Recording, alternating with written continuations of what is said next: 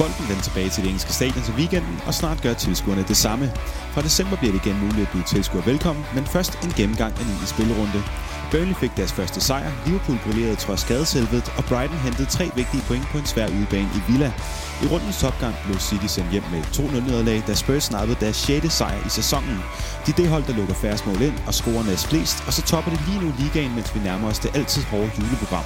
Klubberne hænger i, og det gør I forhåbentlig også, når vi er tilbage med nogenlunde lyd, som præsenteres i samarbejde med Merit Media og Radio 4's Talent Lab. Det her er PL Taktiko. Velkommen til dig, Søren. Jo tak, og lige måde, Morten. Og vi har jo rullet i fire minutter, men øh, for lytteren der er det lige et enkelt minut. Men sådan er det, når man øh, klokker i det, som jeg gør her. Ja, men du tog os lige tilbage til en tidsrejse, tilbage til Tipslørdag 1975, hvor det var et hold som Brighton, der spillede. øh, igen, meget spændende udtale, men det var enormt underholdende. Ja, der er, der er farklip, og de kommer heldigvis ikke ud. Men øh, du sidder jo og, og smiler stort. Hvis jeg skulle øh, spørge dig, hvordan du har det på en skala fra Jose Mourinho til Nicolas Pepe, hvor øh, ligger du så? Det er jo en meget øh, spændende skala, især når man så Mourinho, han har været ude og give, øh, hvad var det han har givet? Han har givet øh, spansk skinkesoja. Det har han vedet med truppen om, at hvis de, øh, hvis de slog City, så øh, ville han give dem en meget dyr spansk skinke. Så der var et meget spændende billede på Twitter med ham og Region, der var ved at skære lidt skinke fra et ben. Øh, og hvis det er den stemning, vi jamen, så er jeg helt oppe og støde ved Mourinho. Du er helt oppe? Ja. Det, du, du kommer over dit uh, quiz-nederlag fra sidst. Ja, det, det gjorde ondt. Det, det, det var langt ind i sjælen, det kan jeg godt mærke. Men øh, ja, weekendens øh, gode fodboldkamp, det har løftet mig lidt op. Det er godt. Og jeg, jeg er selvfølgelig nede igen, som, øh, som altid efter sådan en, en lidt hård Premier League weekend. Men sådan er det. Så kommer vi ind i julen, og det er jo trods alt hjerternes fest, så man ikke at der er nogen, der har nogle gode resultater til mig der, om ikke andet. Vi får se. Du sidder ikke og, og, og ser ud til, at, at du regner med, at det kommer til at gå meget bedre for min hold her fremover. Det, det ved jeg bare ikke rigtigt. Jeg ved bare ikke, om det bliver bedre i juledagen for Arsenal. Det, det har jeg svært ved at se. Det er jeg glad for, at du siger. Men er vi ikke andet, så lad os uh, snakke om nogle nyheder fra Premier League. Og vi kommer ikke udenom det. Jeg har også nævnt det i introen. Tilskuer tilbage på stadion fra december. Fantastisk nyhed. Ja, kæmpe stor nyhed. Altså, vi snakkede om det i et tidligere afsnit, og jeg var meget afvisende over for ideen, for jeg følte ikke, det var realistisk. Men det er lige pludselig gået stærkt, og man har lavet nogle tiltag, øh, der har gjort det muligt. Der er så også noget med alle de her tiers. Altså, det er ikke alle stadioner, der får lov til at låse op, øh, eller låse op for tilskuere. Så jeg mener det Manchester United City, der ligger i øh, tier 3, øh, mener hvor de ikke kan få lov til at få tilskuere på stadions. Men mange af de andre klubber kan få lov til det. Jeg mener, det er 2.000 tilskuere, hvis du ligger i tier 2. Øh, altså efter, øh, hvor stort øh, smittetallet eller er i området. Øh, jo flere tilskuere kan du få lov, eller jo lavere det er, jo, jo flere kan du få lov til at lukke ind. Øh, det er der så heldigvis nogle Premier League-klubber, der kan få lov til at drage, øh, drage nytte af. Ja, der er nemlig de her tre niveauer, hvor at, øh, i det nederste tier 3, som du siger, hvor at, øh, ja, blandt andet Manchester-klubberne ligger, og Liverpool, og jamen egentlig lidt det nordlige England, der, der må man ikke have nogen tilskuere nu, men London-klubberne og, og det lidt mere sydlige ja, Brighton, Southampton, de må, de må lukke 2.000 ind i det her tier 2. Og, øh, er, du sikker på det? Nej, jeg kan ikke finde ud af geografien. er det, er det fordi, omvendt, eller Jeg mener, nej, du har ret med Manchester, klubberne må ikke mere. Men Liverpool må gerne lukke 2.000 ind. De ligger i tier 2 også. Ja, det kan jeg se. det er nemlig rigtigt. Det er Leeds, jeg tænker på. Og ja. Leicester. Ja, ja. Så, så er der styr på det. Ikke nogen fake news her. Men ja, øh, tier 2, de må lukke 2.000 ind, og hvis man rører op i tier 1, hvor der lige nu ikke er nogen, så må man lukke 4.000 ind. Vi kan måske lige give et overblik, øh, hvis nu at jeg ikke bare skal name drop nogen. Jeg har nemlig en liste her. Tier 2, dem der må lukke 2.000 tilskuere ind, det er Liverpool, Everton, Chelsea, Tottenham, Arsenal, West Ham, Crystal Palace, Fulham, Brighton og Southampton. Og så tier 3, hvor de ikke må få nogen tilskuere ind endnu, det er Manchester, både City og United. Så det er Burnley, West Bromwich, Leeds, Sheffield United, Wolverhampton, Leicester, Aston Villa og Newcastle. Så øh, nogen får tilskuer, og nogen får ikke. Er det fair, eller, eller er det bare sådan, det skal være? Det er en, jamen, altså, jeg tror i første omgang, skal bare være glad for, at der kommer tilskuere på stadion, fordi det har godt nok haft lange udsigter, også i, specielt i England, hvor de har haft store problemer med coronaen. Øh, så det er fedt at se, at der kommer folk tilbage på stadions. Er det en konkurrencemæssig fordel? Jeg ved ikke, hvor meget 10 eller 2.000 tilskuere kan gøre på et stadion, som for eksempel på Anfield, hvor der er plads til omkring de 60.000, så ved jeg ikke, hvor meget 2.000 tilskuere egentlig kan lave alarm. Øhm, så det ved jeg ikke, om det kommer til at gøre en stor forskel. Jeg synes, det er vigtigere, at vi får lov til at se nogen tilbage på stadions. Og altså, det eneste, der så også har været, det er, at Premier League-klubberne er blevet advaret, i hvert fald fra øh, FAA, om at det skal ikke bare være store sponsorer, det skal ikke bare være rige øh, mennesker, der køber de dyreste billetter, der skal lov til at komme på stadions.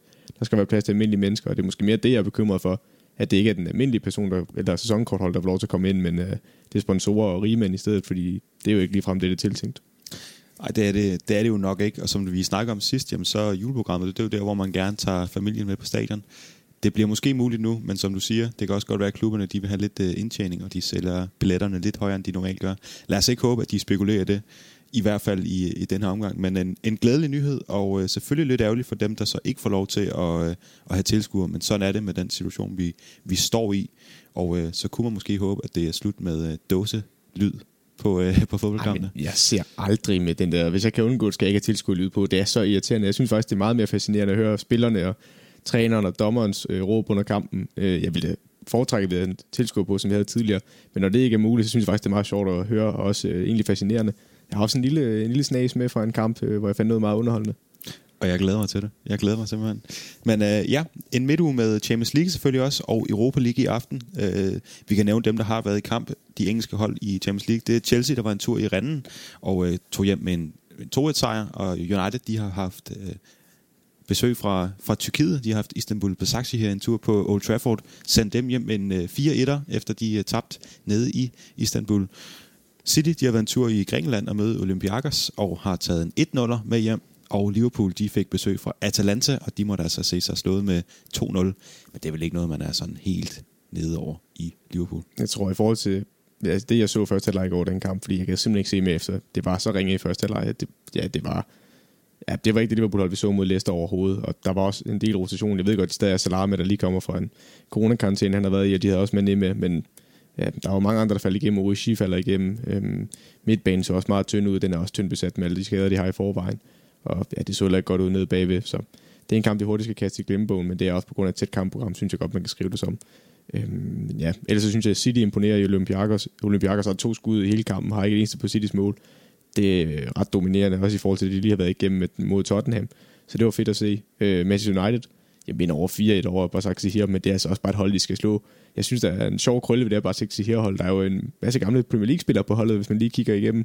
Der er en øh, Martin Skærtel, der løber rundt og snart bliver 36 år. Der var snart gør comeback for Liverpool i midterforsvaret. Men man kan, man kan slet ikke, jeg kan slet ikke begribe, at det her United holder tabt til det her Basak her hold. De har Martin Skærtel i midterforsvar, der er næsten 36 år. De har en anden centerforsvar, jeg kan ikke huske, hvad han hedder, jeg kan i hvert fald ikke udtale hans navn. Der var 34 år, spiller for Moldovas landshold. Det er centerforsvaret. Så har de en Rafael, hvis der er nogen, der kan huske ham. Den ene tvilling af Rafael og Fabio, og Fabio der var højrebaksen i Manchester United. Der er Rafael, der løber rundt. Kun 30 år. Man skulle tro, han var ældre, for han har været med i evig tid. Øh, man kan huske ham både som United-spiller og Queen's Park Rangers-spiller. Øh, han er med. Så var der, hvem var der ellers? Jo, der var Nasser Chadli på venstre kant. Der også spillet i Premier League for Tottenham, der er 31, og så havde de Demba Bab på toppen, som er gammel både Chelsea og Newcastle-mand. Og der må man bare sige, det er jo ikke et all-star-hold i Premier League, for det vil jeg ikke kalde det, men sådan et Old Boys Premier League-hold kunne det næsten godt være.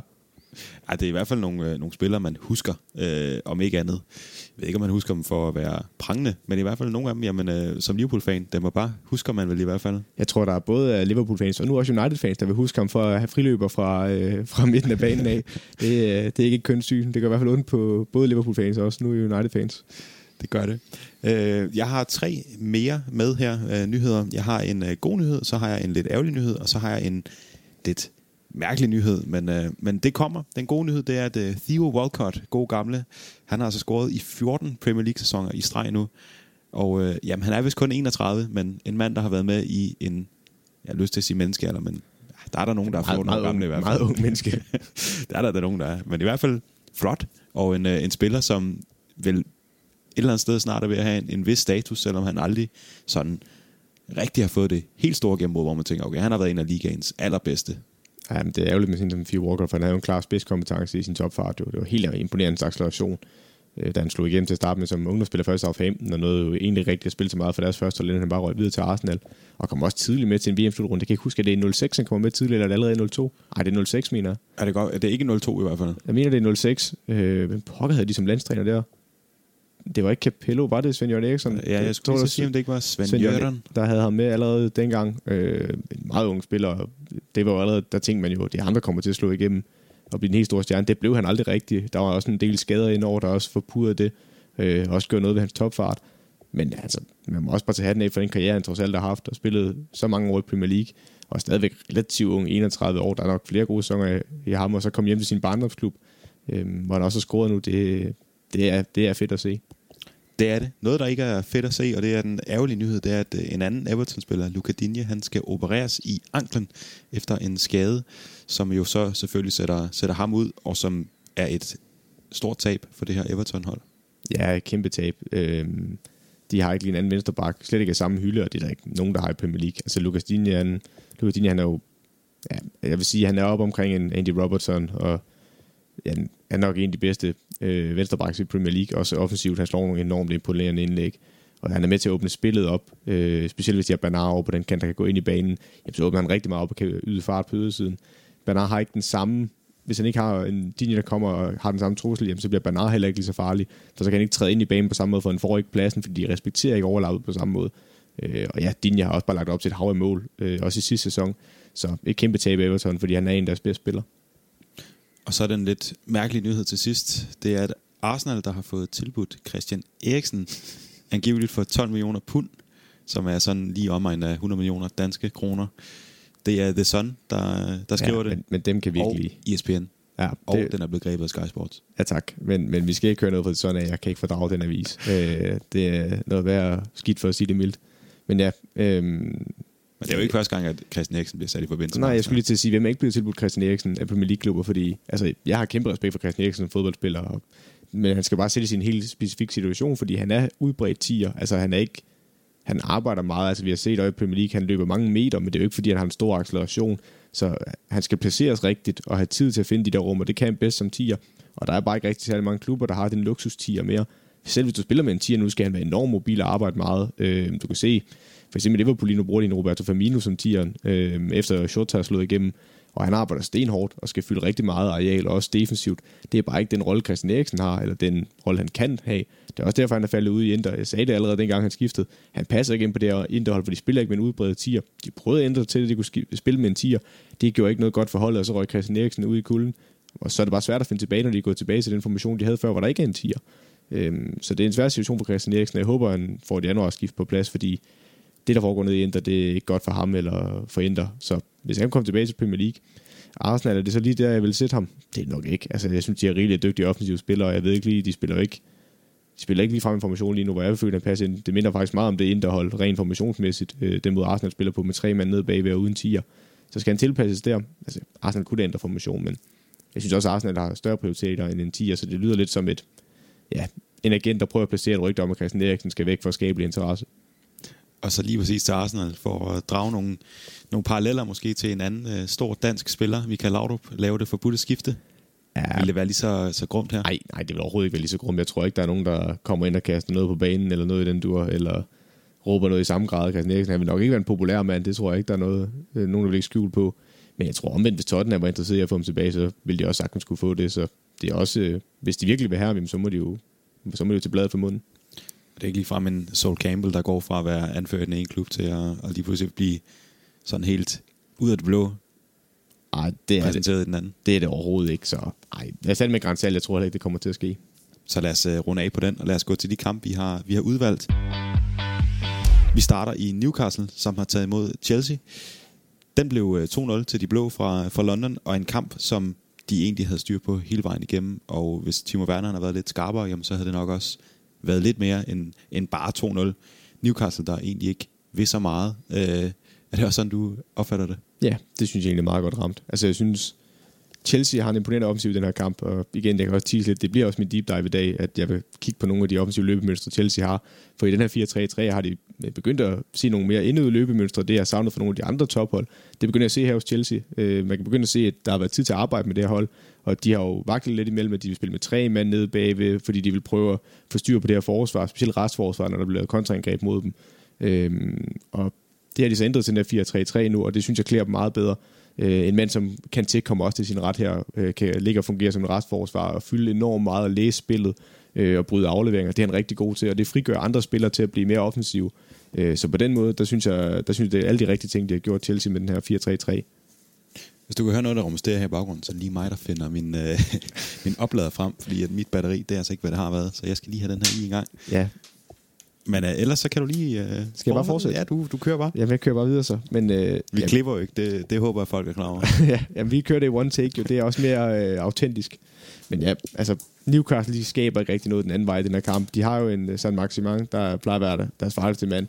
Men han kommer aldrig rigtig afsted i den her kamp, og tværtimod så virker han mere udisciplineret i forsvarsspillet i nogle perioder og bliver fanget ud af position. Joe Linton, jamen altså, han har bare aldrig rigtig stået igennem i Newcastle. Det er ved Gud ikke kun hans egen skyld. Han har i sin tid i Hoffenheim heller ikke været en spidsangriber, der skulle ligge alene deroppe, og slet ikke, når de står så lavt. Han er ikke nogen Salomon Rondon, selvom de prøver at bruge ham på den måde. Øh, der bliver bare alt for langt fra... Vi har rosen Newcastle for, at de har været kompakte og været svære at spille igennem, men det er jo fordi, de har så også har haft øh, San Maximin, de har haft Almidon, de har haft øh, andre spillere, der kan tro i dybden end Dwight Gale, de også har haft i perioder, der også har haft begrænset succes, men har haft en spidskompetence i sin fart også, der kan gøre ondt. Og der bliver bare for langt op i den her kamp for Newcastle. De står bare og tager imod, og det bliver aldrig, det bliver aldrig rigtigt. De har et par enkelte omstillinger, eller nogle enkelte kontraangreb øh, efter nogle hurtige omstillinger, der bliver farlige, men det er meget sporadisk, og det er bare et spørgsmål om, hvor stor sejren skal være for Chelsea. Helt klart. Og øh, den øh, professionelle vært, han er tilbage nu. Så, så jeg vil lægge ud med at, at sige, at, øh, at Newcastle de starter jo egentlig kampen med at gøre det, som vi havde forventet. Øh, I hvert fald, som vi har, har rosen for os, at de står lavt og gerne vil, vil prøve at køre nogle kontra afsted, og egentlig ikke tage særlig meget initiativ, og så kommer de hurtigt bagud. To, 10 minutter går der, så, øh, så har Fernandes lagt den i eget net, efter at være blevet presset lidt af, af, af Timo Werner på et, på et indlæg. Og øh, så tænker man, jamen Newcastle, de skal vel noget nu, men det gør de jo ikke. Øh, var det forkert, eller er det bare Newcastle, der fortsætter deres gameplan, selvom der kommer et lille skov? Det er bare Newcastles gameplan. Altså, Steve Bruce har sat det her hold op til at spille på en bestemt måde, og de kan ikke spille på andre måder mod et stort hold. Altså, det kan de ikke, så er det fordi, de gør, som de gør i anden halvleg, hvor de skifter Andy Carroll ind for at slå en lang øh, violin op mod ham. Men det er bare... Ja, jeg synes ikke, det er holdbart, de er i gang med Newcastle. Det har det ikke været i en periode. Det kan godt være, at Steve Bruce kan redde dem det her, men det minder meget om deres ærgerivaler Sunderland, der i et par sæsoner blev ved med at redde sig i sidste øjeblik. Det har Newcastle ikke gjort. De gjorde trods alt med øh, en vis marken ned til nedrykningsdrejen. Men jeg vil blive ved med at sige, hvis man bliver ved med at spille så destruktivt, som Newcastle gør, og man ikke har en anden gameplan, hvis man kommer bagud, specielt mod, altså nu ved jeg godt, de er jo ikke forventet at skulle stå Chelsea, men de har aldrig en rigtig anden gameplan, end at stå dernede og så køre kontraangreb. Øh, og hvis man ikke får udviklet den del af spillet, jamen, så på et eller andet tidspunkt, så løber du panden mod muren, hvis du ikke, som i den her kamp, overhovedet kommer afsted i kontraangreb og bliver kvalt igen presset af modstanderen. Så jeg vil ikke mene, det er holdbart sådan over længere tid som hold, og det vil også frustrere spillerne. Altså, en spiller som San Maximin, tror du, han vil løbe rundt i fem år i Newcastle og bare stå ned på en bane eller køre kontraangreb. Godt være, det passer til en spidskompetence, men han er hurtig og sådan noget. Men han skal jo arbejde så meget defensivt i løbet af kampen, og ikke rigtig røre bolden. Det, det tror jeg, der er mange specielle offensive spillere, der vil blive træt af i længden. Det kender jeg i hvert fald selv som højre kant. Der vil jeg da hellere uh, spille på et hold, der, der har bolden lidt mere, trods alt.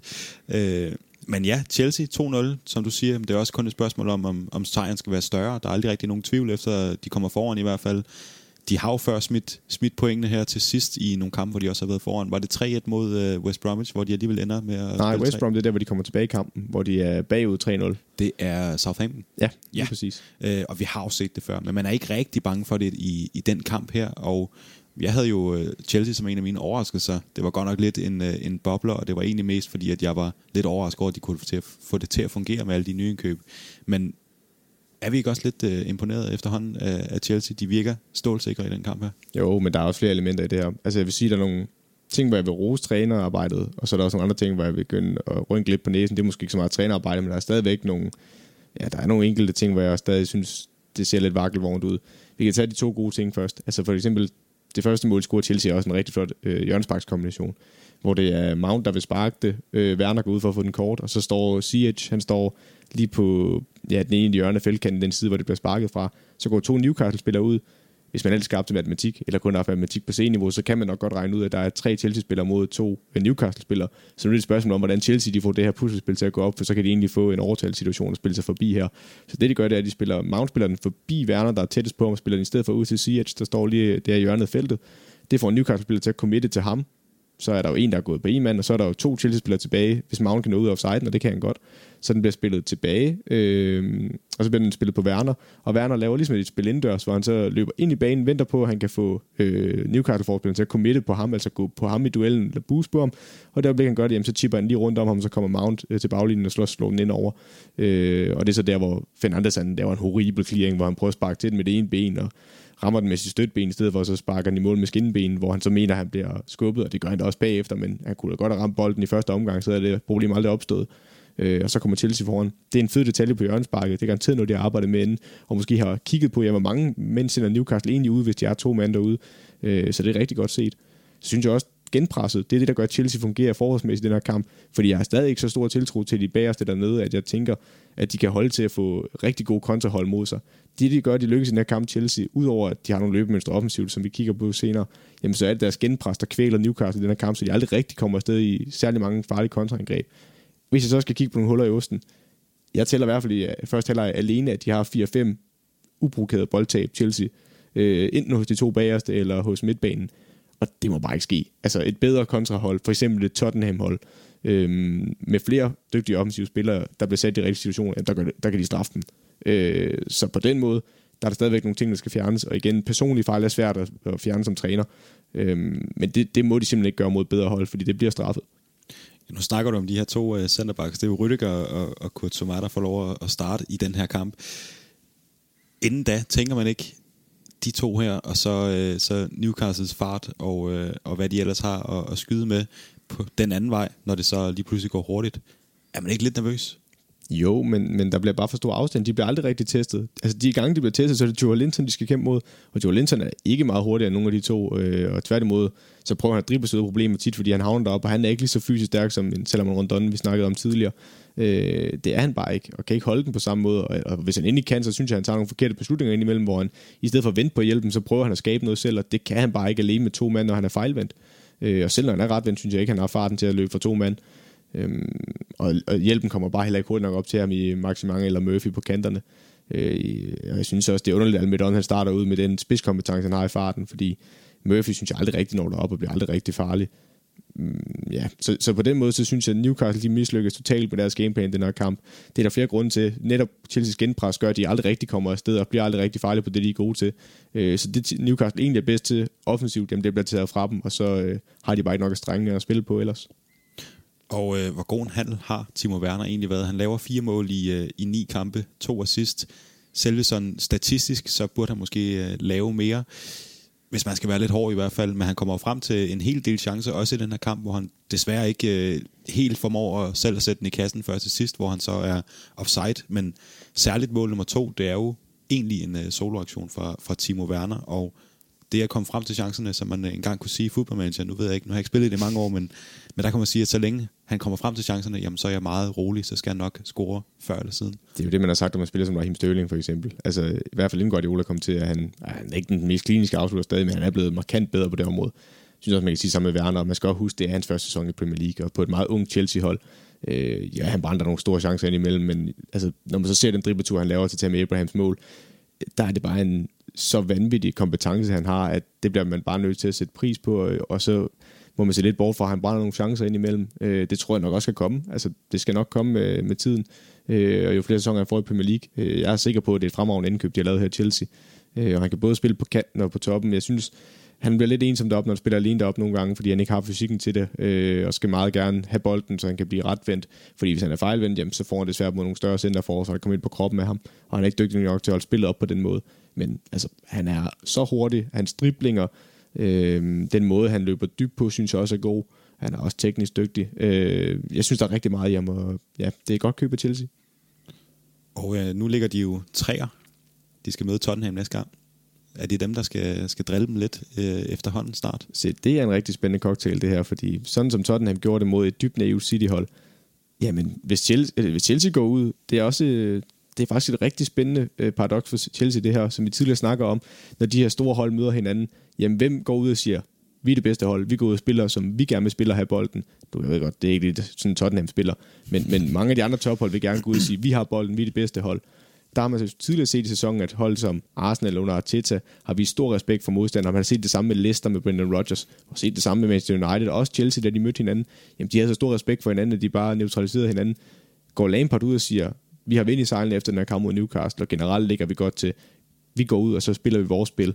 Det vil så spille ind i hånden på Mourinho formentlig, for det er jo lige præcis det, han gerne vil have Lampard til at gøre, og så straffer han på kontraangrebene. For han har også set de fejlafleveringer, som de laver i starten, og jeg kan love dig for, hvis du giver Son og Harry Kane med den form, de er lige nu, øh, så, og Steve Bergvand, der også har masser af fart i stængerne, jamen så kommer det til at gøre rigtig, rigtig ondt.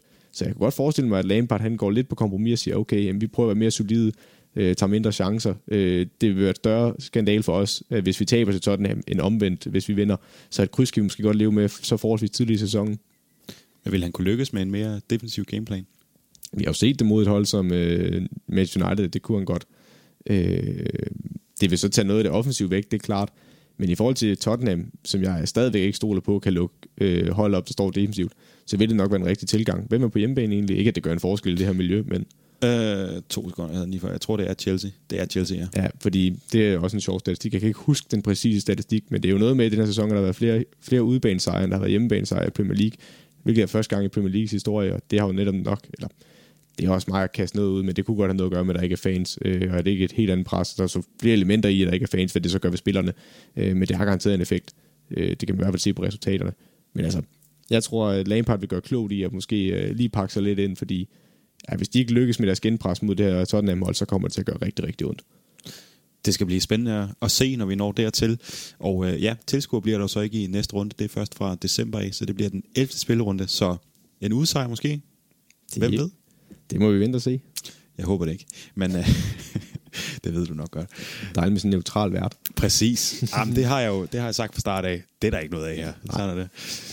Øh, men i hvert fald så Tottenham skal vi også snakke lidt mere om nu, fordi de har spillet mod Manchester City, og de har vundet 2-0 i en kamp, hvor at, øh, ja, der var meget Manchester City på det hele. De havde øh, alle chancerne, og de havde alt spillet, men Tottenham var klogere.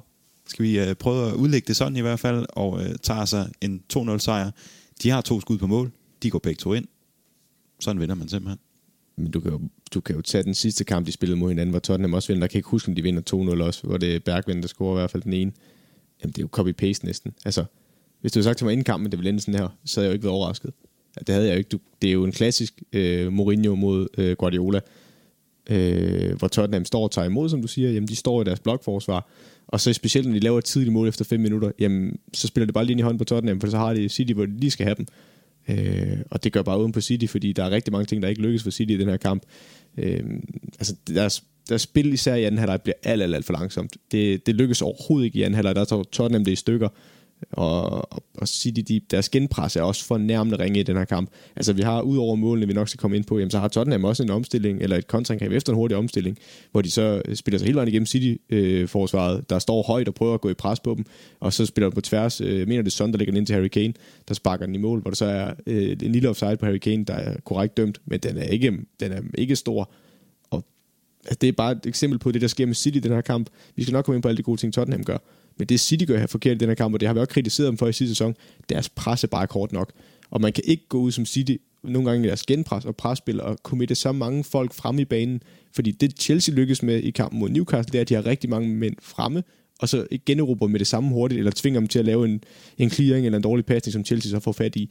Øh, og derfor kan de have så mange folk fremme. City lykkes ikke med deres genpres i store perioder i den her kamp, og så kan Tottenham komme afsted i farlige kontraangreb, og så er det lige pludselig en rigtig, rigtig ærgerlig situation for City.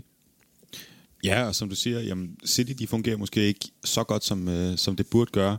Særligt når man vælger at spille på den her måde, som Guardiola gør. Så skal man bare være der i, i genpresset, og man skal også være der i, øh, ja, i selve spillet. Man er nødt til at, at kreere noget. Og det er jo Tottenham, der får lov til, selvom de kun har 34 procent af, af, spillet, jamen at kontrollere kampen. Nu gør jeg det i gåsøjne. Du ser det ikke, og lytterne ser det slet ikke.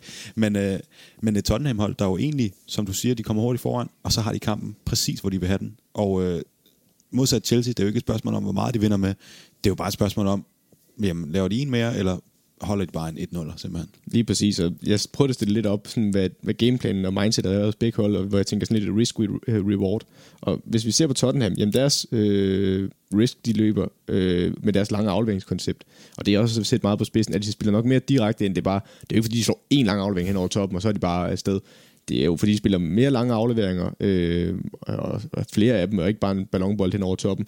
Øh, men den risk, de løber, den er jo ikke stor, fordi den aflevering, de smider som regel, jamen det er en fremadrettet aflevering, og den er langt frem af banen. Så hvis man egentlig mister den, så er det op på Citys banehalvdel, hvor der ikke er særlig mange folk fremme. Men vi snakker maks 2-3 mand, der er fremme i Harry Kane, Son og Bergvind, der er som regel dem, der ligger derop. Måske en Dombele, der kan støde til, men han kommer som regel i anden bølgen. Øh, så, så hvis man mister den der, jamen, man er stadigvæk i balance. Du har stadigvæk en midtbane, der kan beskytte forsvaret i restforsvaret. Du har også nogle øh, bakser, som regel ikke når at komme afsted, og du har også et centerforsvar. Så du bliver sjældent fanget i hverken positionel eller numerisk ubalance. Øh, og ja, rewarden er jo så, jamen, hvis vi spiller os igennem her, jamen, så som regel så fanger vi City med mange folk øh, højt i banen, og så kan vi få et kontraangreb med vores hurtige folk, der har masser af plads og bagrum at angribe i. Så det er jo det, man løber ikke en særlig stor risiko, og rewarden er stor.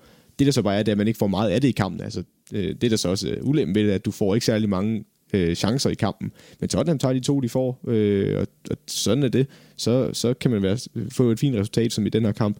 Men det er den, der er, den, der er tankegangen hos Tottenham. Hvis man så kigger hos Manchester City, deres risk og reward, jamen så er risken jo, at når de spiller med bolden øh, og har så mange mand fremme, jamen så er det som sagt, de sårbare for kontraangreb øh, med alt det bagrum, de giver. Og så når de ikke har, når Kyle Walker for eksempel er fremme, så er der ikke nogen af de bagerste, der er hurtigt nok til at kunne følge med Son øh, eller Harry Kane, der kommer ned i banen, og så sender nogle andre afsted, øh, Bergman eller sådan. Det, det kan de simpelthen ikke. Og der er ikke nok skjold foran til at beskytte dem. Øh, ja, og det der så er deres reward, City, jamen det er jo, hvis de, hvis de spiller hurtigt nok, jamen så kan de få det her øh, Tottenham-hold til at blive trætte i løbet af kampen, og møre, hvis de vil få berøringer. Igen, der er sådan nogle ting i det i moderne fodbold, hvor vi kan sige, hvis du ikke spiller bolden hurtigt nok rundt, jamen så kan et hold sagtens stå ned i 90 minutter og skyde stille og roligt, øh, fordi man ikke får dem ud at løbe høj intensimeter, øh, og ikke rigtig får brugt hele banen. Så kan man sagtens løbe og lunde ned i sådan en øh, 90 minutter i et blokforsvar. Det vil Tottenham sagtens kunne. Så det er fordi City de spiller for langsomt, at de ikke lykkes. Øh, og så er det også fordi, som jeg også tidligere nævnt, jamen, den risk, de løber, det er deres genpres, fordi de satser så meget på at vinde bolden. Jamen, det lykkes bare ikke. Og så er rewarden i det her, jamen, det er jo netop, de kunne få City til at blive, eller øh, kunne få Tottenham til at nedbryde fysisk. Og så er den anden reward, jamen, det er, hvis de vinder bolden højt, jamen, så kan de måske skabe en målchance, øh, fordi dem, der vundet op på Tottenham sidste tredjedel, det sker bare ikke nok i den her kamp. Og så den udregning, man har som træner, den lykkes bare ikke her for Guardiola. Ja, og så uh, Tottenham, det de allerhelst ved, det er jo at lukke ned, ned bag i, som du også uh, siger med det her risk og, og reward. De vil gerne køre med en, en low risk. Det er så også en low reward, men hvis du så scorer på, på de to chancer, du har, så er det jo helt perfekt. Hvordan kan det være, at det fungerer med et forsvar, der hedder Alderweireld og Erik Dyer? Men, men det er fordi... De lukker ni mål ind i, i sæsonen færreste af alle med en uh, midterforsvar, der er en fejlet Øh, CDM. Men han spiller dem jo netop som, at de kan lykkes. Altså, øh, forstå mig ret, hvis du beder de her to om at stå med en høj forsvarslinje og blive øh, udsat for det samme. For eksempel hvis vi bytter rum på de to hold, og øh, Guardiola fik dem her at spille høj linje, så kan jeg godt love det, der vil komme til at gøre rigtig, rigtig ondt på dem, men Raheem Sterling, der kan komme ind fra bænken af godt nok i den her kamp. Men med hurtige folk nede bagved, for det er ikke deres styrke. De er gode nok til at gå op i dueller og støde frem på den måde, hvor de bare skal stå på en fejlvendt angriber. Det kan de sagtens. Og så er der også noget med at gøre, hvordan Mourinho stiller op taktisk. Altså, de dækker op i en noget, der minder om en 4-4-2, øh, hvor det er Kane, der bliver fremme sammen med en Dombele, der ligger lidt på halvvej, men stadigvæk støder mest frem sammen med Kane. Og så det, der er smart, det er, at de... Pierre Emil Højbjerg og øh, hvem er der ligger ved siden af ham, det er Sissoko de går næsten ned, og det bliver sagt i kampen med kommentatorerne, at de næsten ligger som midterforsvar. Og det er lidt i den snak, vi havde i, ikke sidste afsnit, for der havde vi vores special, men øh, afsnittet før, hvor vi snakker om, at de her øh, midtbanespillere ligger som et skjold foran forsvaret, fordi det City prøver i den her kamp, det er, at de vil spille i mellemrummet op. Det bliver nok nødt til at uddybe, øh, for at forstå det her. Altså City, de spiller de rykker Cancelo, deres venstreback, ind, så han bliver en del af en tomands midtbane sammen med Rodri, så de ligger som to otter derinde foran de to centrale forspillere. Og så Kyle Walker går lidt ned i banen, så de ligger med tre mand dernede og spiller rundt. Fordi baksene kommer aldrig rigtig overlap på City i den her kamp. Så i stedet for skubber de Martes og Ferran Torres helt op ved siden af øh, Aguero, men helt ud i siderne. Og så rykker de øh, Bernardo Silva og De Bruyne op som mellemrumspiller to tiger. Så de ligger faktisk med fem mand fremme næsten. Og, og det er jo de rum, de så vil spille op i op øh, foran Tottenhams forsvarskæde, øh, og bag ved midtbanen. Så derfor siger jeg Mourinho til dem, fordi det har han vidst inden kampen formentlig, at det er noget lignende, de prøver på, så er det bare, hvordan de stiller op sådan rent, øh, hvem der rykker op i de rum, men det er de rum, de vil udnytte.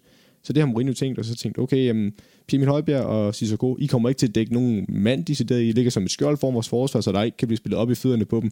Så forsvarsspilleren siger hele tiden, du skal gå lidt til højre, lidt til venstre, og lukke vinklerne, så den aldrig bliver spillet op i skoen på nogle af dem op foran.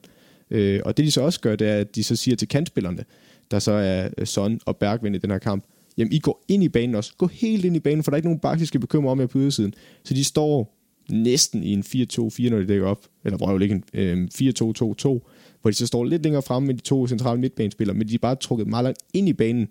Så den aflevering, man vil rent, øh, rent faktisk gerne vil have fra centerforsvarerne for City op igennem kæden, op på øh, De Brøgne eller Bernardo Silva, der ligger som mellemrumspillerne, jamen det nukker kantspillerne egentlig af. Og så øh, på ydersiden, jamen der, der har du så Region og Sergio Royer, der bare brager afsted, så snart bolden ryger op i skoen på øh, enten Ferran Torres eller Martes, så de ikke får lov til at blive retvendte. Og så har man egentlig lukket rummet af, øh, og det er det, de lykkes med.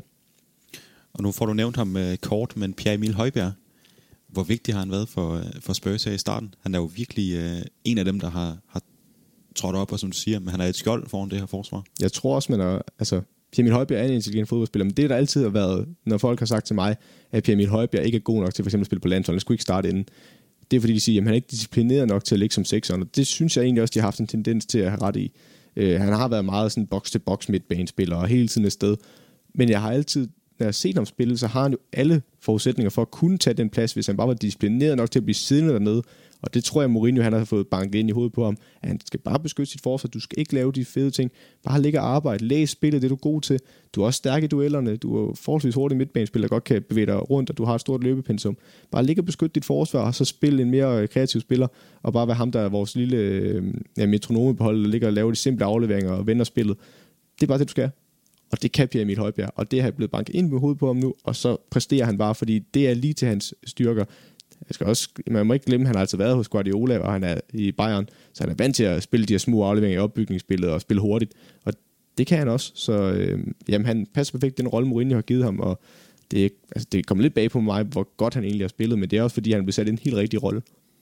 Du er god at spille øh, 1-2 med i dag, fordi det leder mig videre til det spørgsmål, jeg sad med, øh, inden det spørgsmål, jeg lige har stillet dig.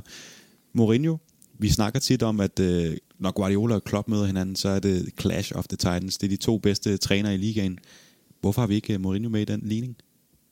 Øh, ja, det, der kan jeg jo igen selv stå på mål for, fordi jeg har jo længe sagt, at jeg følte ikke, Mourinho var den rigtige mand til Tottenham-jobbet, og det kan jo også være, at jeg ser dum ud i perioder. Jeg vil også understrege, der var også perioder sidste år, hvor vi mente, at Ole Gunnar Solskjaer var en helt rigtig mand til jobbet, øh, og det var det næste store hold. Øh, og det synes jeg ser længere væk ud nu jeg vil stadigvæk sige det samme med det her Tottenham-hold. Vi skal rose dem for de her præstationer. Vi skal rose dem for kampen mod Manchester United og kampen her øh, mod City. Der er jo det rigtig mange fede ting, men det ændrer ikke på, at det, som jeg ser ved det her Mourinho-hold, de er et af de bedste hold til at stå sådan her og køre kontraangreb. Og Harry Kane, der falder ned i banen, det er en fed detalje, han har lavet, øh, og kan få lov til at blive retvendt, og så slå de her øh, stikninger afsted. Det er så godt set og godt trænerarbejde. Øh, den måde, han har integreret Pierre Emil Højbjerg beholdet, Sergio Region, der også spiller rigtig godt over på venstrebakken. Der er rigtig mange gode ting i det her. Men det ændrer ikke på, at jeg har set dem flere gange i den sæson, hvor de har vundet over nogle små hold, hvor de har kæmpet med næb og klør for at få de sejre hjem. Og igen, vi kan altid sige, jamen så længe man vinder, så er det ikke et problem. Men jeg vil stadigvæk sige, over 38 kampe i en sæson, der tror jeg, at de kommer til at tage point til nogle af de små hold. De gjorde det mod Newcastle. Det vil jeg så sige, lige den kamp var mere uheld, end det var noget andet, fordi de skabte masser af chancer, så har de en varekendelse eller en hånd på bolden, der går imod dem til sidst. Men jeg synes stadig, når du ser over en hel sæson, så er jeg stadigvæk bekymret for, om de kan gøre det i rigtig mange kampe, altså i 38, over 38 kampe, kan Tottenham så slå nok af de små hold, uden at snuble til dem. Øh, fordi det er heller ikke længere siden, at vi snakker om, at de ikke har vundet en hjemmekamp i 100 år øh, i Premier League. Så der er stadigvæk det samme problem med det Tottenham-hold. Jeg skal se dem kunne åbne et hold op, der står nede i blokforsvar, og gøre det, uden der er nogen problemer, og gøre det i flere kampe. Den udvikling mangler jeg stadigvæk at se, men hvis Tottenham kan det, så er de, altså, så er vi næsten, jeg kan ikke sige, de er mesterskabsfavoritter, men i forhold til de andre hold, der er faldet fra, hvor vi ser skadesproblemer i City, øh, og, eller skadesproblemer, specielt i Liverpool og City spil, der ikke rigtig sidder der endnu, og stadigvæk skal man spille tilbage for skade, jamen så kan Tottenham sagtens være med i mesterskabskampen, men jeg skal lige se det sidste skridt, før jeg vil sige, at de måske er favoritter. Øhm, fordi hvis Liverpool og City finder deres niveau for tidligere, så er det her Tottenham hold stadig ikke godt nok. Og når Harry Kane så går i stykker i juleprogrammet, hvordan ser det her hold så ud?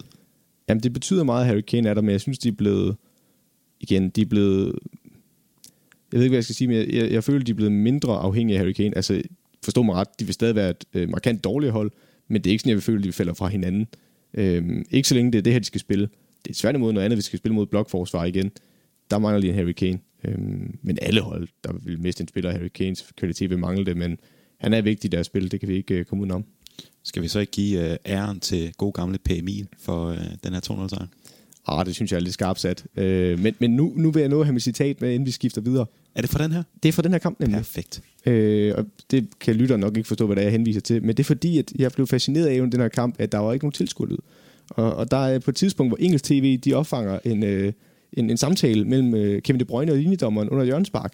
Øh, og, og det er ikke pæne ord, der bliver sagt. Jeg ved faktisk ikke, om jeg må sige det, så det kan godt være, der bliver lidt øh, censureret. Det, det finder vi ud af, om det er noget... Øh... Altså jeg plejer, der er sådan en, en mulighed for at, spørge, at sige, at det er explicit content, når jeg okay. uploader. Den tager jeg jo ikke. Nej, det er klart. Så, så jeg skal være, øh, det skal være øh, stuerent. Okay. Nej. Ja. Vi, vi, jeg, vi jeg, kan jo, jeg kan jo lige hakke den af, hvis der er. Ja, men, men, men, men, men det, der sker, det er, at øh, de har et i højre side efter 16-17 minutter, øh, øh, City. Og Kevin De Bruyne er stærkt utilfreds med, hvor tæt øh, Steve Bergman, han står på det her hjørnspark. Så han siger til, prøv først på en lidt høflig, men bestemt måde at sige til linjedommeren, look where the line is. Der er ikke nogen reaktion for linjedommeren. Og så siger han efter et sekund, look where the effing line is. Linjedommeren svarer, it's a circle. Kevin De Bruyne siger, for F's sake. Og så siger linjedommeren, he's drawing a blank. Og så stopper den udveksling. Men jeg kan bare godt lide, at Kevin De Bruyne han står der, og man kan bare høre diskussionen, og så kan man høre på engelsk tv. Øh, vi er meget ked af, det sprog, der lige bliver valgt, og vi kan kun beklage det. Men det, det synes jeg også var en spændende diskussion, for der er jo en linje, hvor han må gå til. Men det mener linjedommeren så er en cirkel. Men jeg vil sige, at den cirkel, han snakker om derude, altså han står markant tættere på, end den cirkel nogensinde skulle berette i. Så jeg synes bare, det var en sjov lille udvikling, fordi man kan tydeligt høre Kevin De Bruyne. Jeg ved godt, det er en dommer, han snakker til, men jeg tror ikke, han har forstået, at tv-kameraerne kan opfange det her nu, fordi det ikke er tilskudt på, for jeg tror, at den her udvikling er så normalt på en fodboldbane på det her niveau. Jeg tror, det vil snakke så grimt til dommerne. Øh, så, men jeg synes bare, det er spændende, for jeg kan love dig for, hvis der var en seriespiller, der havde råbt det her til en dommer, så tror jeg, han har stukket kortet frem meget hurtigt. Det kender jeg. Look where the line is. It's a circle. Look where the line is. Look where the effing line is. ah, det er fantastisk. Og jeg, jeg teaser så for, at øh, Kevin De Bruyne kommer igen senere i programmet. Uh. Ja. Men nu skal vi en tur til Liverpool, som har mødt Leicester og vundet 3-0. En kamp, som man ellers uh, måske groede lidt for, fordi Leicester de har været inde i en god periode, og Liverpool de havde jamen, en milliard skader, uden at overdrive overhovedet, tror jeg faktisk. De havde i hvert fald ikke rigtig noget forsvar at stille op med, og det blev også øh, Fabinho og Matip, der spillede centerbacken, øh, centerbackparet i, i den her kamp. Men Liverpool, de lignede øh, nogen, der ikke var overhovedet øh, bekymret over det, og de gik ud og vandt øh, 3-0. Stål sikker? Altså, jeg skal sige, at jeg havde stor bekymring om den her kamp inden. Øh, jeg kunne slet ikke forstå, at bookmakerne havde gjort Liverpool så store favoritter. Der må man så bare sige, der ved, bookmakerne åbenbart noget, jeg ikke ved, fordi jeg sidder og kigger på hvem de mangler. Hvis vi tager dem fra en ende af, de mangler ni spillere til den her kamp for seniortruppen, eller der har været kamp øh, for senior den her sæson. De mangler Van Dijk, de mangler Joe Gomez, de mangler Trent Alexander-Arnold, de mangler Rhys Williams, der har været en af dem, der har spillet i centerforsvaret øh, i mangel på Gomez og Van Dijk. De mangler Henderson, de mangler Chamberlain, de mangler Thiago, de mangler Salah, og de mangler Shaqiri. Altså ni spillere. Og så ved jeg godt, og det, det fik man lidt op i det røde felt efter kampen. Undskyld, jeg lige tager lidt øh, soverne på forskud. Men Brendan Rodgers, der går ud efter kampen og siger, at øh, ej, så stort problem var det altså ikke med Liverpool skader, for de har så stor en trup. Prøv at høre, kammerat. Og det kan godt være, at han siger, at de også har haft skader, det har han helt ret i.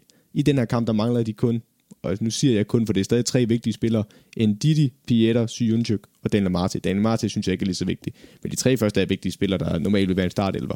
Og det gør der ondt. Men du kan ikke, altså jeg ved godt, de har en smallere trup med Liverpool, men du kan ikke sige, når Liverpool mangler ni spillere. Hele forsvaret af hele forsvaret, og det er altså to, der formentlig er ude, hvis ikke hele sæsonen så tæt på. Øh, og, og når de så oven i købet ham, der skulle erstatte dem i perioder, Rhys Williams, der har spillet ved siden af Matip, der også har været skadet i umenneskelig lang tid, jamen så vil det altså have en betydning. Det har det så ikke i den her kamp. Øh, Liverpool lykkes med rigtig mange andre ting. Deres genpres, det er knaldhårdt. Øh, Leicester når ikke rigtig at nogen kontraangreb. Det er kun i første halvdel, de egentlig har et par chancer på kontraangrebene. Har vi bare en stor chance, hvor Vardy laver et cutback. Men ellers så står der Liverpool på hele den her kamp. Øh, de spiller en, en rigtig, rigtig god kamp. Leicester rammer ikke deres niveau, det er også en del af det.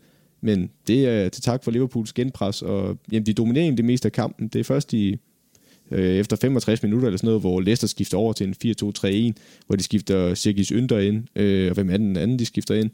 Er det... Øh, det er Prat. Prat, og det er Fuchs og Barnes, de tager ud, hvor de så skifter over til en 4-2-3-1, øh, og, og så presser en 4-4-2. For ellers så stod de jo nede i deres blokforsvar, som de har haft succes med mod øh, Arsenal, øh, hvor de har stået nede og kørt kontraangreb i stedet i en 4-5-1, øh, hvor de har stået rigtig godt, men det var for meget at bare spille sig igennem det. Ja, og øh, altså et Liverpool-hold, der mangler den ene efter den anden, der, der må man jo tænke, de kan jo ikke bare køre en, en kamp af, som de gør her. Men det gør de, og, øh, og jeg har i hvert fald ofte taget mig selv i at tænke, at, at Liverpools forsvar var blevet fikset på grund af Van Dijk, og på grund af selvfølgelig en Joe Gomez, der også har, har trådt op, og ja, Matip er også en dygtig spiller, og så videre. Dem, der har, har været dernede, de har jo også spillet godt. Men jeg tænkte, det var på grund af Van Dijk, og jeg tænkte, Trent har været så vigtig med, med sin måde at spille højrebakken på. Henderson, anføreren, utrolig vigtig. Men i virkeligheden, så er det allervigtigste er vel bare, at Jürgen Klopp han står ude på sidelinjen, eller hvordan? Ja, og så er det netop, at de har et indøvet spilsystem. Altså det er godt, at vi snakker om, jeg snakker i hvert fald rigtig tit om, og det kan man nok nogle gange blive lidt træt af at høre på, men det der med, hvad er din spillestil? Altså hvordan er det, jamen hvilke løbemønster har I rent offensivt, når I har bolden? Det skal bare være indøvet, for det er også det, der gør rigtig ondt på Leicester i den her kamp, så er det, så ja, så mangler de øh, i centerforsvaret, og igen, jeg vil så også sige, Liverpools pres er så hårdt, specielt i første halvleg, at Schmeichel, hvis du ser på hans øh, aflevering af den her kamp, som, som regel, så ligger han langt afsted, fordi han bliver presset, og så ligger han ud til en hovedstødsduel, som Liverpool vinder de fleste af gangene, fordi det er lettere at vinde en defensiv hovedstødsduel, der skal du ikke have en retning på på samme måde, der skal han bare fremad til nogle af de forreste mænd, øh, og så vinde anden bolden. Øh, men de lykkes bare med presset i den her kamp, Liverpool, og så har de bare endnu løbemønstre, og det er det, der gør ondt, fordi, jamen, som jeg lige sagde, jamen, Arsenal havde ikke succes med at åbne det her Leicester op, men det har Liverpool, fordi Liverpool har bare flere strenge at spille på, og de har også spillet sammen i længere tid, øh, og, og de formår det bare. Det de gør, det er, at de står med de her fem mand nede bagved, øh, og det er tre centerforsvar, så det vil sige, de brede centerforsvar, det vil sige Christian Fuchs og Fofana, det er dem, der skal støde op på Liverpools mellemrumspillere, det vil sige i siderne, det vil sige det som regel øh, Mané eller øh, Shota i den her kamp. Men det, der sker i den her kamp, det er, at Shota og Manet, de går så langt ned i banen, at de bliver i tvivl de to centerforsvar om, jamen, skal, tør jeg stemple op her, fordi de er så bange for bagrummet ned bagved, fordi Liverpool er, blevet, er et af de bedste hold til at slå de her dybde afleveringer ned bagved, fordi modstanderne de er så bange for, at Salah, øh, som normalt er med, og man ikke bliver retvendt og kører ned mod målet, så de stemmer som regel op, og så slår de en bold i dybden hen over dem. I den her kamp, i starten, jamen, der tør de ikke stemple op, Leicester-spillerne, så kan der gå ned i banen og blive retvendt, og derfra, jamen der er Mané og Shota jo enormt dygtig med Firmino som spilstation længere frem, til hurtigt spille 1-2 og spille på få berøringer og sætte fart øh, og det gør rigtig ondt på dem. Så er der også Firmino, der vandrer ned i banen, der også gør et hovedbrud for det her Leicester-hold, fordi jamen, han får lov til at vandre hele vejen ned forbi midtbanekæden, få bolden, og så spille frem på Shota eller Mané, og så kombinere igennem der. Øh, og når Leicester får sådan, så inden de begynder at stemple op og sige, jamen, det er vi ved at være trætte af det her, nu, nu vil vi ikke se, at de bliver retvendte mere, jamen så spiller Milner en bold hele vejen hen over toppen, eller Robertson, øh, en bold i dybden, hvor der så kommer et løb, og så får de bare bolden længere frem på den måde. Så det er lidt pick, øh, pick your poison for Leicester i den her kamp, og når de så ikke formår at lægge mere pres på boldholdene hos Liverpool, jamen, så er det bare et spørgsmål om tid, før det går galt.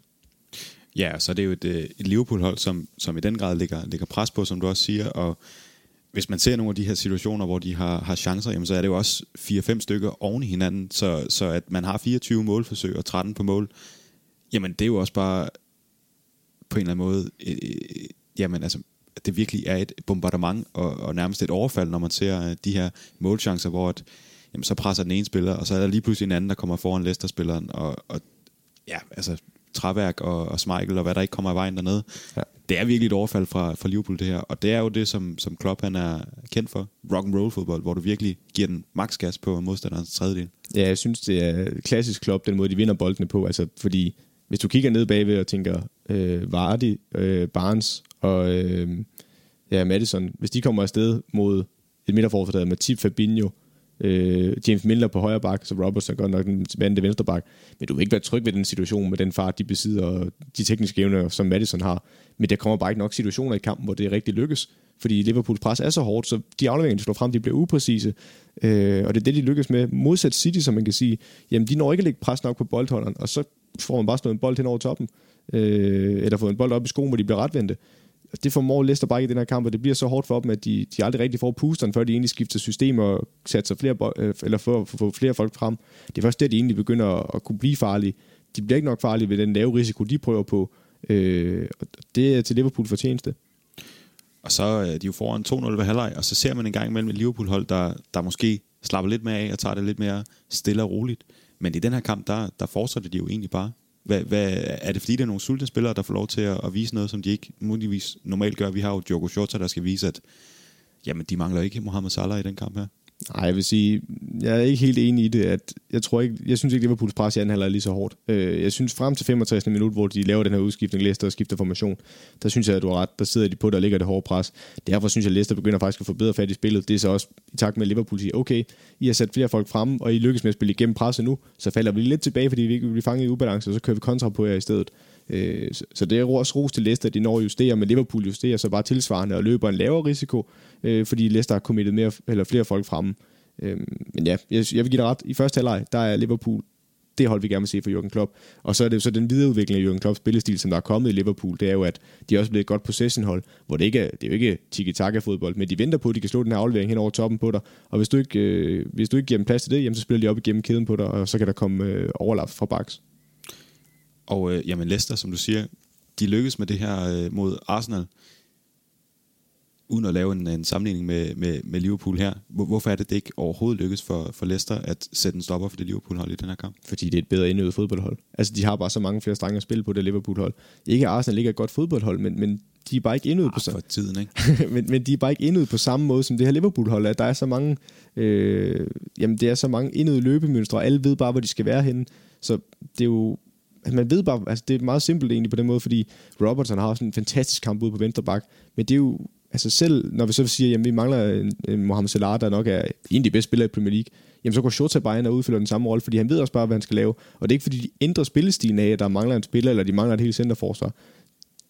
Altså spillerne ved bare, hvad de skal lave, når de kommer ind, og så, jamen, så ser det bare godt ud. Og det er det samme med Leeds hvor du har Marcelo Bielsa, der har også lavet rigtig mange indøvede spillemønstre øh, og angrebsåbninger hvis man har det som hold, og man kan få alle til at være med på samme side, og du så har individuelle klasse, som Liverpool også har, så er man bare et af de bedste hold i ligaen. Og så er det jo et hold, som, øh, som ja, altså Leicester, de, øh, de lå, lå de etter inden den her runde. Ja. ja.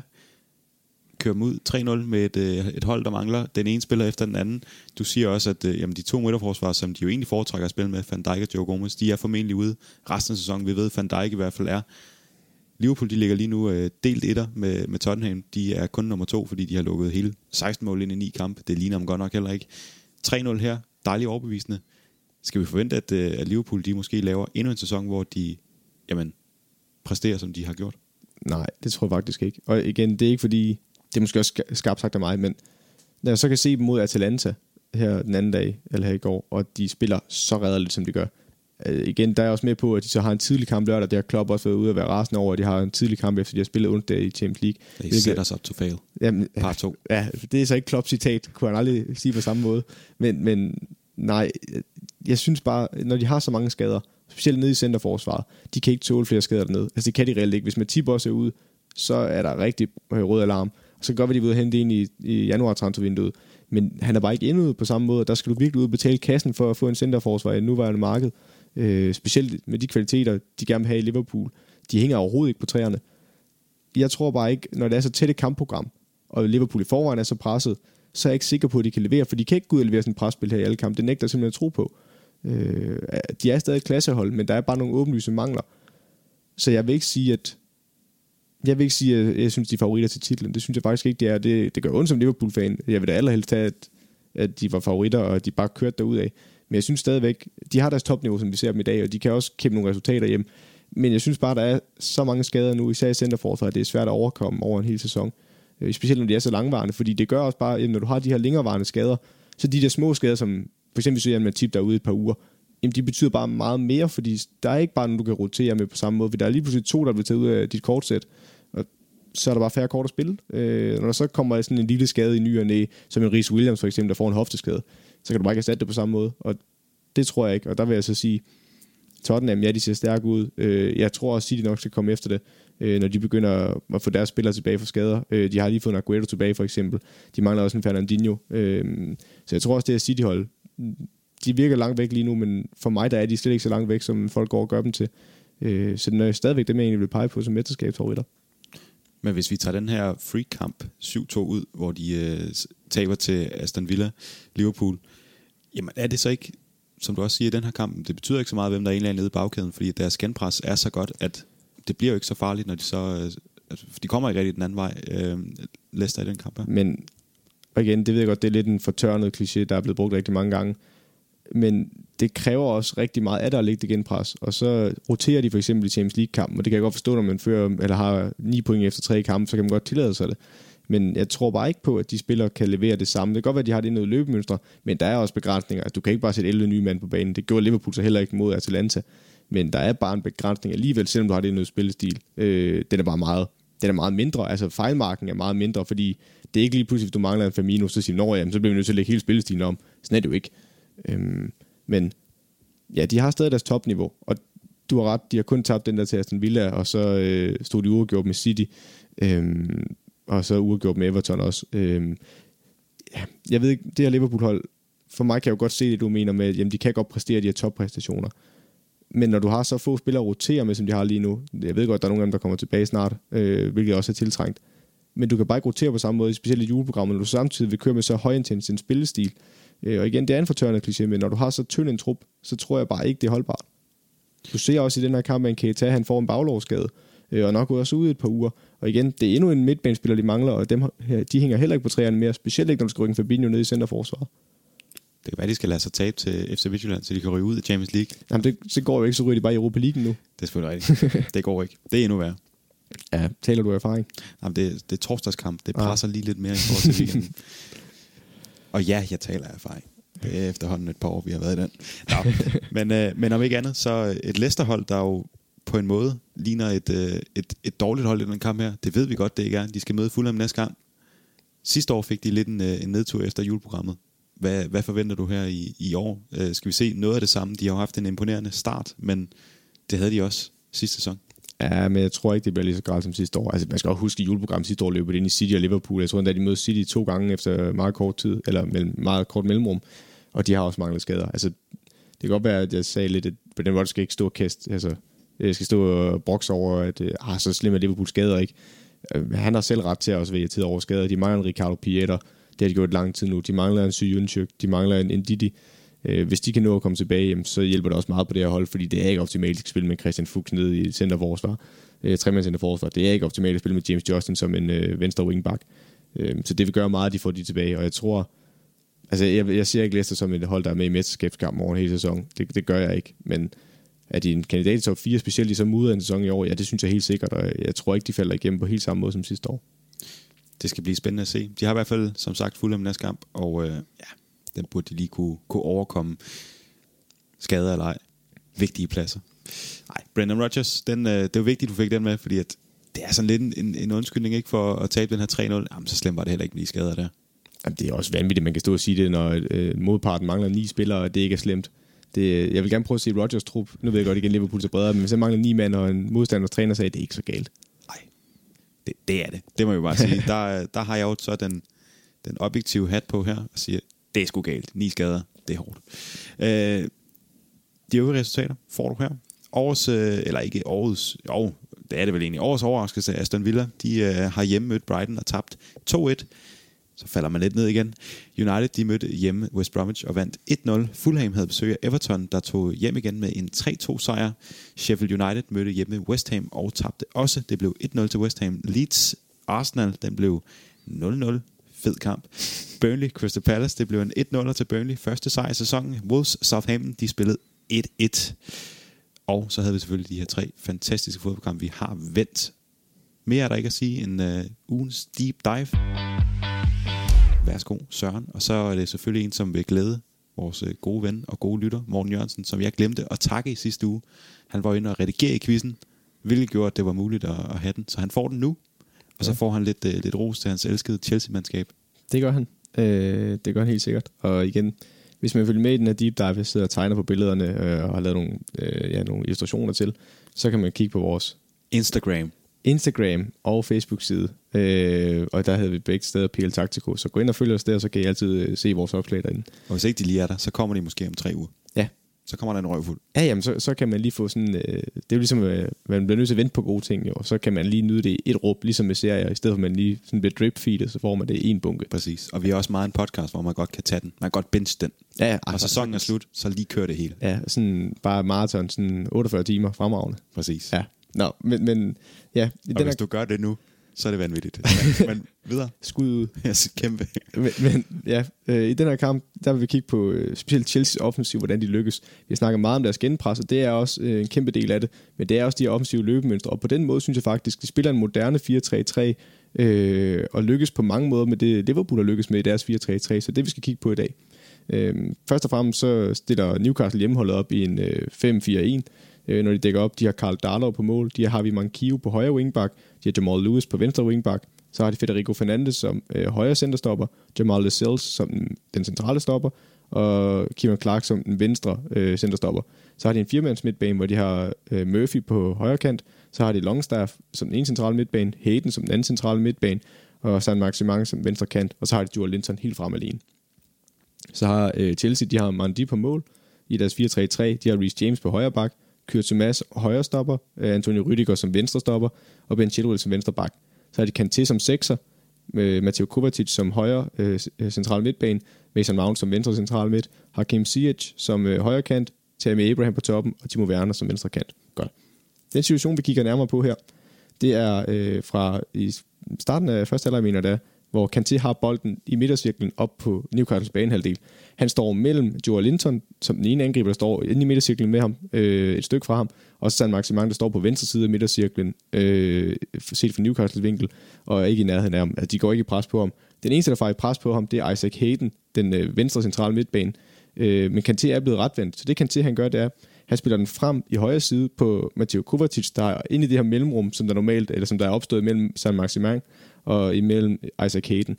Herinde der får øh, Kovacic bolden og kan blive retvendt. Og det, der er sket, det er, at han er kommet for højt op, så Maximang han har forladt sin kæde, og Isaac Hayden er også forladt sin kæde for at skubbe op. Så det vil sige, at hele midtbanekæden her, der skal blive og beskytte Newcastle forsvar, den er væk. Så Kovacic får masser af plads til at vende på. Godt. Det vi skal se på nu, det er, at Kovacic har bolden, og det Hakim Ziyech gør, han står op på den venstre centerstopper øh, på Newcastles, øh, ja, øh, Newcastles venstre centerstopper. Og øh, på højre side, der har vi så øh, Reece James, og han står ude ved Jamal Lewis, der skal dække ham op, altså den venstre wingback hos Newcastle. Kovacic tager bolden op midt på Newcastles banehalvdel nu, og spiller den, øh, øh, nej, jeg siger forkert, Kanté spiller den bredt ud på Reece James, øh, så Reece James har den i højre side, så har vi Kovacic, der står helt frit ind i det mellemrum, som Isaac Hayden har forladt, og så har vi Ziyech, der står op øh, på den venstre centerstopper hos Newcastle. Øh, det, der så sker nu, det er, Reece James, i stedet for at spille den frem på Ziyech, som der laver et løb på ydersiden, øh, som der burde være en naturlig aflevering for Reece James, eller spille op langs linjen. Men hvis han spiller op langs linjen, så vil centerforsvaren bare løbe efter ham, og så skal Ziyech hen og prøve at vinde på ham, i stedet for at få lov til at få bolden blive retvendt. Så det han gør i stedet, det er, at Sias han løber ud i banen, og derfor følger centerstopperen ud i den side efter ham. Jeg mener, det er Federico Fernandes, der følger efter ham.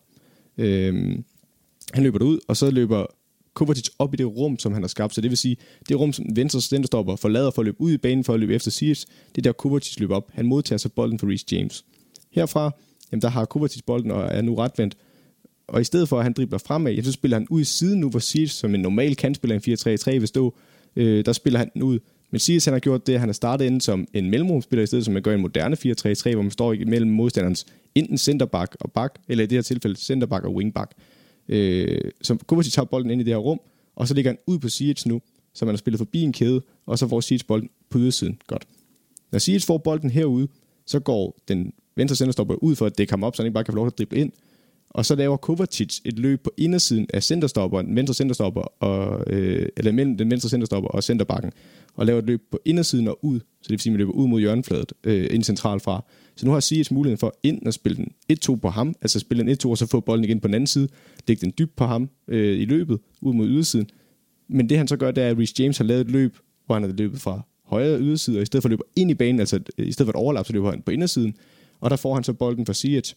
Og det, der så er sjovt at se, det er, Rich James får nu bolden sådan lidt uden for feltet i højre side, og så er han klar til at slå et chip-indlæg. Men det, der er fedt at se, det er, hvor mange folk Chelsea har fremme. Fordi lige foran ham, der står Mason Mount inde i feltet og gerne vil have den i fødderne. Derudover så står Tammy Abraham, der angriber den øh, højre centerstopper øh, hos øh, Newcastle. Så har du en... Øh, jamen, den sidste kant, det er... Kan du huske, det er? Ja, ja, det er fordi, den siger battery low herover, så jeg okay. sidder sådan lidt i en, uh, i en presset situation. Det er Timo Werner, øh, der ligger på øh, ydersiden af wingbacken, og så til sidst så kommer Ben Chilwell også med i feltet.